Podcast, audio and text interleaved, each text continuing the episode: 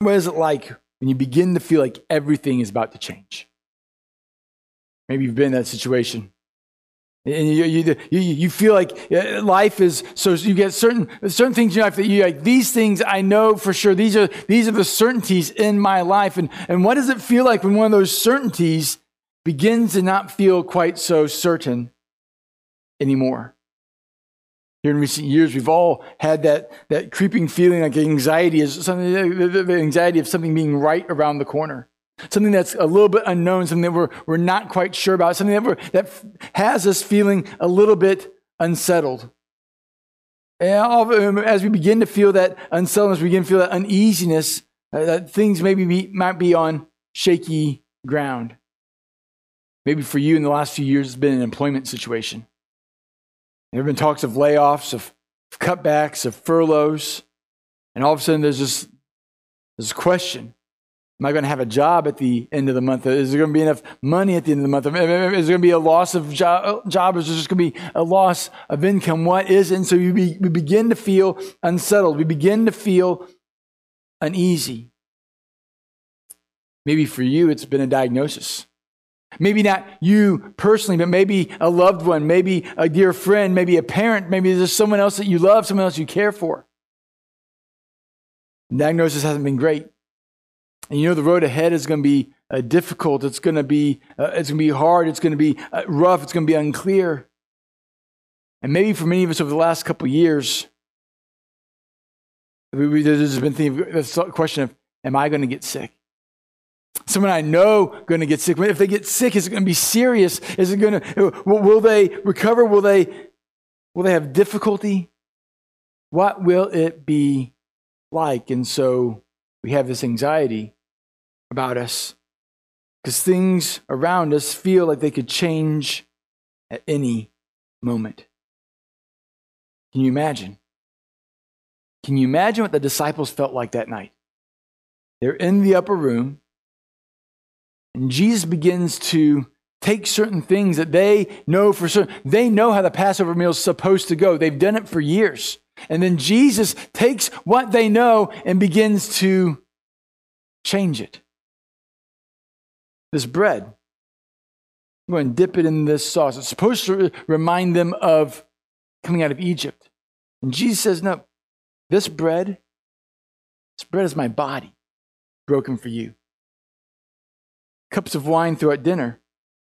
They're supposed to have certain significance in, in, in regards to, to, to Passover and to uh, their, their uh, time in Egypt and, and God taking them uh, to the promised land. And, and God's like, Jesus like, no, no, no, no. This cup is, it's the new covenant in my blood.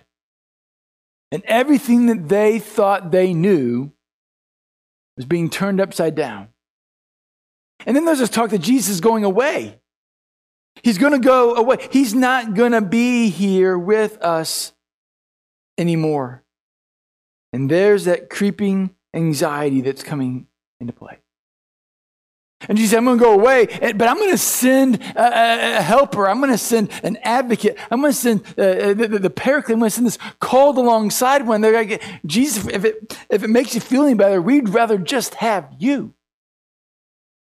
And so they're anxious. They've celebrated this time together. And as scripture says, all of a sudden they get up and they begin to leave the room. They leave the upper room and they are on their way to the garden. And along the way, they probably saw some vines. And Jesus will begin to, to, to, to draw those into his teaching. And the disciples are stacking teaching upon teaching. At the beginning of the night, they came in arguing about who is the greatest. Who is the greatest among them? And as they began to have this conversation, Jesus gets up from the table, takes off his outer robes, puts on a, a, towel, and goes around and washes their feet. He, their master, Lord, teacher, leader, he, the greatest, became least for them. He says, I'm going to go away to prepare a place for you, and you know the way to get to where I am. But in the meantime, in the meantime, I'm going to give you this helper, and I'm going to provide for you peace. I provide for you peace. Showing you my love, I'm offering you peace. And yet they are still, still so concerned. Can you imagine what it would have been like to been the disciples that night? The heaviness in the room, the heaviness in their hearts as they begin to make their way to the garden. And they could tell that things were about to change. We're going to continue on in the, in, the, in the Gospel of John. We're going to look at John chapter 15. As I said, uh, as they make their way, they're going to see, uh, likely they're going to see some, some vines. They're going to probably walk through a vineyard. And, and, this, this picture of vine is, is, is, uh, is like a national symbol. Like if you look on many of, much of our currency and many of our things, you'll see an eagle. An eagle is kind of like that, that picture of, of, of the American freedom, of American power, of, of who we are as a country. There's the, the bald eagle. But in Jewish culture in Israel, it was a vine. It was a call back to Isaiah chapter 11 where, where, where God says, I, I, I took you as my vineyard and I, and I planted you and, and caused you to grow. And so there was this idea, there was this picture that Israel was this vineyard that was connected to God. The Maccabees, uh, uh, uh, a, a, a, a leadership group of the uh, Jewish people in a time before Jesus was born, as they were minting coins on the back of their coins, they would put a picture of a vine and branches.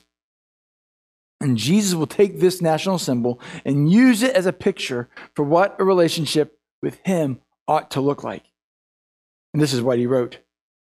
He said, I am the true vine, and my Father is the gardener. He cuts off every branch in, in, me that bears no fruit, while every branch that does bear fruit, he prunes, so that will be even more fruitful. You are already clean because of the word I have spoken to you. Remain in me, as I also remain in you. No branch can bear fruit by itself, it must remain in the vine. Neither can you bear fruit unless you remain in me. I am the vine, and you are the branches. If you remain in me and I in you, you will bear much fruit. But apart from me, you can do nothing. If you do not remain in me, you're like a branch that is thrown away and withers. Such branches are picked up, thrown into the fire, and burned. If you remain in me, and my words remain in you, you can ask whatever you wish, and it will be done for you. This is to my Father's glory, that you bear much fruit showing yourselves to be my disciples. What you do when everything feels like it's about to change. You begin to hold on to whatever you know or think of as certain. And Jesus tells them, I am going to hold you right back. He says, here's how, here's how it goes. I am the true vine. My Father is the gardener. Jesus says, I am the vine. What's the role of the vine? The role of the vine is to provide nutrients to the branches so the branches can bear fruit. The job of the vine is to stay connected to the ground, to have good, strong roots, to draw nutrients from the ground, to draw nutrients from what's around it so that it can feed the branches so the branches can bear the fruit that they're supposed to bear. That's why you see, you know, you know apple trees are always going to bear apples. Trees oranges, you see the grapevines, they begin to make their way into the ground, they draw up nutrients so that they can produce fruit. What's the role of the gardener? Jesus on the vine. My father, God is the gardener. Well, his job is the job of the gardener is to put the vine in the best position to grow fruit, right? I mean, they remove rocks. They remove the weeds. They uh, feed the soil. They make sure there's proper water to the soil. They make sure they plant the, the, the, vines in the best position to receive the right amount of sun so they can produce the best fruit available. The gardener's job is to tend to the vine so that the vine can do its best work. So Jesus says, Father does this I'm the vine. Comes along with me and, and he, he tends to me. He makes sure that, that the vine that I am will produce the most fruit. And so he, what what's he do? He cuts off every branch that bears no fruit. Now, grapevine wood is not really sought after for building. No, no one's going to say, hey, put some new hardwood floors in. What kind of wood? Grapevine wood. The, the, the, the, the wood of the grapevine is it's not good for anything. If it's, if it's not bearing grapes, It's good for fire. And so the, the, the, the, the way that you have to tend to a, a, a grapevine is at the end of every season, you have to cut the vines way back. Because grapevines only produce grapes on new growth. Only produce grapes on new growth. So if you leave a, a branch out there for another season, it's, it's going to keep growing. It's just going to grow more wood. It's not going to grow any more grapes. And, and, and, that's wood. That wood is not good for anything. And so the great, the, the, the gardener, the, the, the vineyard master knows that he's got to cut that back. He's got to prune it. He's got to prune that branch all the way back so that next year, the next season, it can be even more fruitful. It doesn't want to distract the vine by produce, pouring energy in things that will not produce fruit. And so he cuts it back so that it can be more fruitful. God comes in and inspects the branch. He inspects each out, outshoot. He looks to see if it's producing fruit. And if it is, he, he, he, he will you know, feed and, and care for and tend to that branch. But every season, he prunes it back so the next season it can continue to do what it does. Jesus says, Remain in me. I will remain in you. No branch can bear fruit by itself, it must remain in the vine. And maybe you've seen this. Maybe you've, you know, you, you, you've done a little pruning around your house and there's you, the, the tree is, you're trying to shape the trees in your yard so as you, you mow that you don't bang your head on them. You know, that, that maybe that's just the personal thing that you, you, you, as you as the trees grow, as those branches grow out there, once you cut the branches off, there there are no blooms on those branches anymore. Maybe it's a fruit tree. You cut that branch off, that branch is no longer going to produce fruit because it's no longer getting energy, it's no longer getting nutrients, it's no longer being fed by the vine, by the tree. Jesus says, if you're not connected to me, you will bear no fruit. You have to remain in the vine. Jesus, Jesus will then fulfill, finish out the equation. He says, I'm the vine, right? He says, I'm the vine, my father is the gardener, and you, you are the branches. He, he, he brings the disciples into this picture. He says, I am the vine, my father takes care of the vine. He removes the branches that are not bearing fruit, and you are those branches. You are the one. If you remain in me and I will remain in you, the, the, the vine doesn't go, doesn't like, you know, just like lop off branches. The, the vine holds, try to holds everything together. The branches need to remain connected to the vine. If these things occur, it says, you will bear much fruit. But apart from me, you can do nothing. See, if properly cared for, vines will naturally bear fruit. It's almost automatic. If, if a vine is planted in good soil and receives good nutrients and receives proper amounts of water and sunshine, they just produce fruit. It's what they do. You know, the, the, the, orchards around here, they don't have to go, oh, I hope the apple trees produce apples. I hope the peach trees produce peaches. No, they do it almost automatically. And they may go, hey, hope it doesn't frost tonight. I hope it. I, I, hope we get the. You know, I hope it warms up. I hope we get some really warm days and some cool evenings, so those those peaches and those apples can can really start to grow. But they don't have to wonder. I wonder. I wonder what we're going to get on the apple tree this year.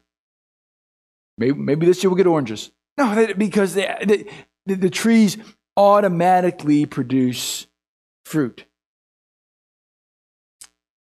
But with us, with us, it's it's somewhat different, right? See, by, uh, Mark Morris said this by clinging to Jesus, we will bear fruit. It is not automatic like it is with the, the apple trees or the, or the vines. Not automatic, but it is inevitable. If we remain in Him, we will bear much fruit. But if we do not, we will bear nothing. It, will, it won't happen just by sitting there. We won't bear fruit just by rolling out of bed. It will cause, we, we, we, there will have to be effort. It doesn't just happen. But if we put in effort on our part, Jesus, if you stay connected, if you put in effort, you will bear fruit. You will be fruitful. What we cannot and will not be able to do anything to earn our salvation. Our works, our fruit, are evidence of our salvation. Which leads me to ask the question Can you be a Christian and not bear fruit? Can you be a Christian and not bear fruit? Because we've already seen what God does to the branches that have no fruit on them. What does He do? He cuts them off and throws them into the fire. Jesus says, If you do not remain in me, you'll be like a branch that does not bear fruit. That is not the right slide. We'll go back to this. If you do not remain in me, you will be like a branch that is thrown into the fire. If you read through the New Testament, being thrown into the fire and burned is, how should I say it? Um, that's not a good description. Sometimes fire is used uh, as, as a description of purification. Your works will pass through the fire, and if they, they survive going through the fire, then, then they will be uh, um, acceptable. Sometimes fire is seen as a purification. But if something is thrown into the fire and, and burned, that is a picture of judgment. That is not purification, that is, is judgment. If you do not bear fruit, you'd be like a branch that's cut off, thrown into the fire, and burned. See, to be a Christian, to be a disciple of Jesus, it seems to imply that bearing fruit is necessary in keeping with our faith. Jesus says it this way This is to my Father's glory that you bear much fruit, showing yourselves to be my disciples. What's to our, his Father's glory? Our bearing fruit. Can you not bear fruit and be a Christian? Can you be a Christian and not bear fruit? It seems not. Because fruit is evidence of our faith. Fruit is evidence of our faith. Eh, eh, eh, if we do not produce fruit, our faith, our connection to Jesus may be questioned. So, fruit is evidence of our faith. But Jesus doesn't just throw this out there and say, hey, you need to bear fruit. He also gives them the how, right? He kind of tells, us, tells them how they can bear fruit. Because they, they, they, you know, sometimes, um, you know, as, as Jim was asking some of those questions at the beginning of his communion meditation, it reminded me that sometimes we might begin to feel some anxiety in ourselves about our own faith, about our own salvation. Am, am, am I bearing fruit? Am I, am I doing enough? Am, am, I, am I uh, showing that I am a believer? Am I showing that I'm a disciple of Jesus? And sometimes anxiety can, can well up inside of us. Am I doing enough? It, uh, you know, it, would, would Jesus see me as one of his own? He says this to him. He says, The Father has loved me, so I have loved you. Now remain in my love. How do we do this? He's like, Thank you for asking. If you keep my commands, you will remain in my love, just as I have kept my Father's commands and remain in his love. I have told you this that you, so that my joy may be in you and that your joy may be complete. My command is this love each other as I have loved you. Greater love has no one than this to lay down his life for one's friends. You are my friends if you do what I command. I no longer call you servants because a servant does not know his master's business. Instead, I have called you friends. For everything that I have learned from the Father, I have made known to you. You did not choose me, but I chose you and appointed you so that you might go and bear fruit, fruit that will last, so that wherever, so that whatever you ask in my name, the Father will give you. This is my command love each other. How do we how do we put ourselves in a position to bear fruit? Jesus it's just as simple keep my commands. If you keep my commands, you will remain in me, and I will remain in you. And if we remain in Jesus, we will bear fruit to the Father's glory. And so we may ask, okay, so, so we, I have to obey his commands. What is the command that Jesus leaves us? He says, Love each other as I have loved you. And they're going to go back just maybe a few hours earlier. And remember that Jesus washed their feet. he was willing to serve those around. Those who may not have deserved it. He's willing to do whatever it took to show someone their love, his love for them.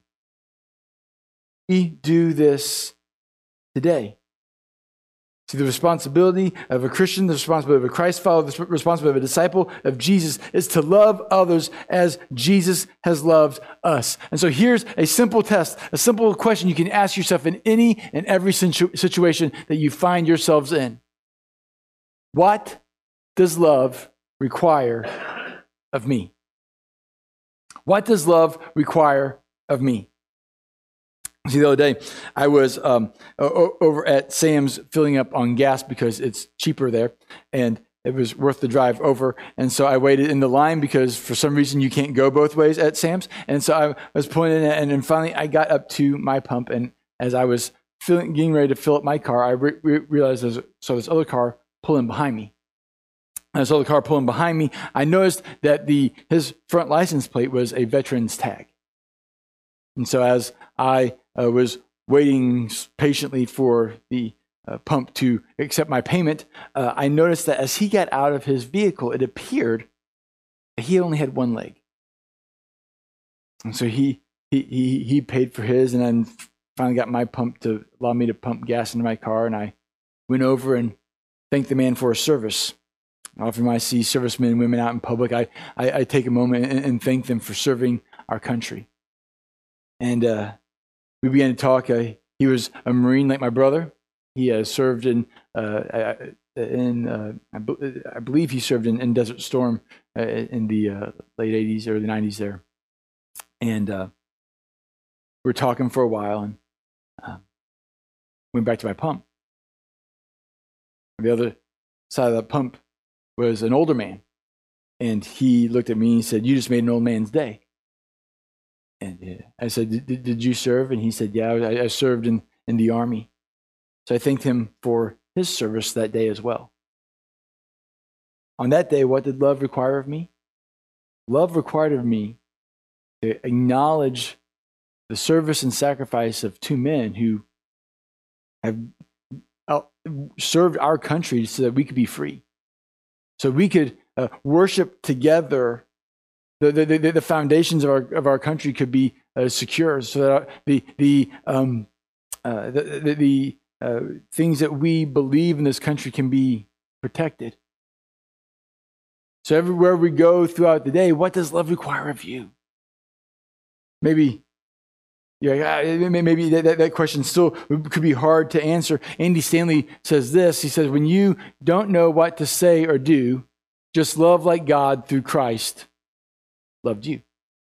When you don't know what to say or do, just love like God through Christ loved you. What did Jesus do? He gave up his life.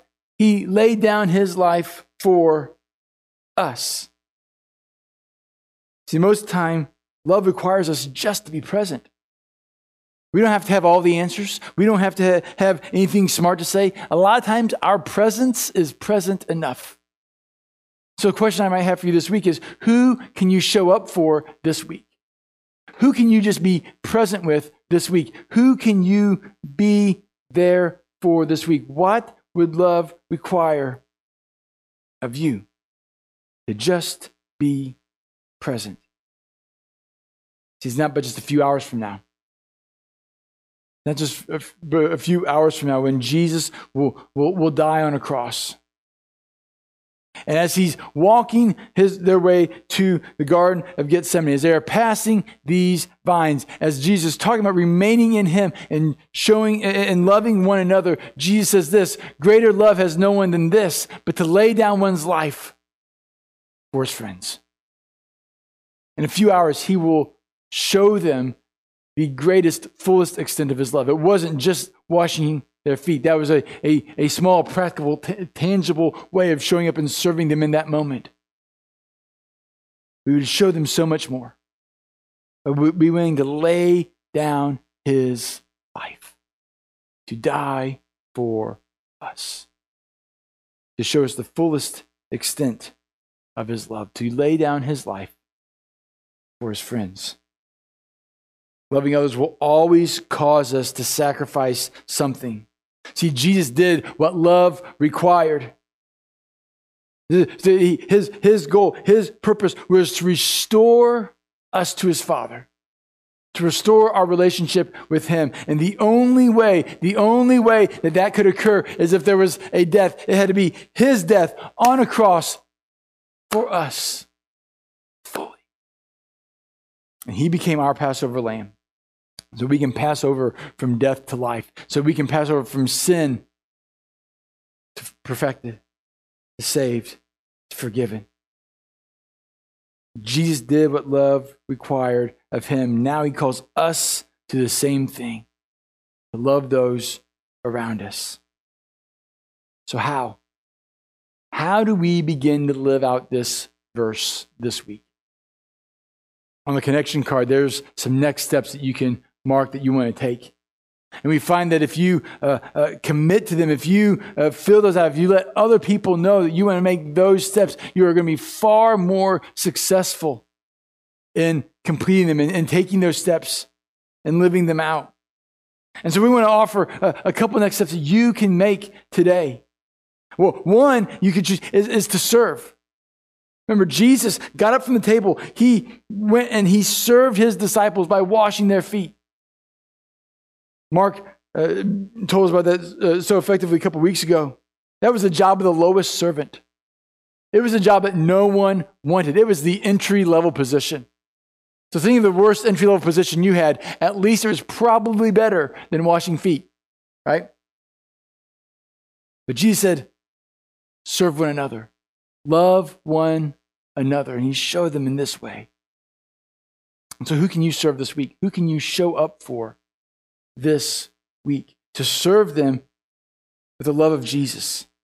How can you use your gifts, your abilities to love those who are around you? How can you give sacrificially to lay down our lives so that someone can experience the love of Jesus through you? It doesn't have to be some grand gesture. It doesn't have to be expensive. But it must be done with love like I mentioned earlier, who can you show up for this week? Another next step you could take is to connect. To connect with those around you. Uh, we, we find that it's easier to bear fruit. It's easier to live out our faith if we are connected together. Not only connected to Jesus, but also connected to others who love Jesus. And the more we connect together, the, the, the, more effective our faith, the more effective we can be at bearing fruit. And so we offer a couple different Bible studies. One is at Sunday morning at 9.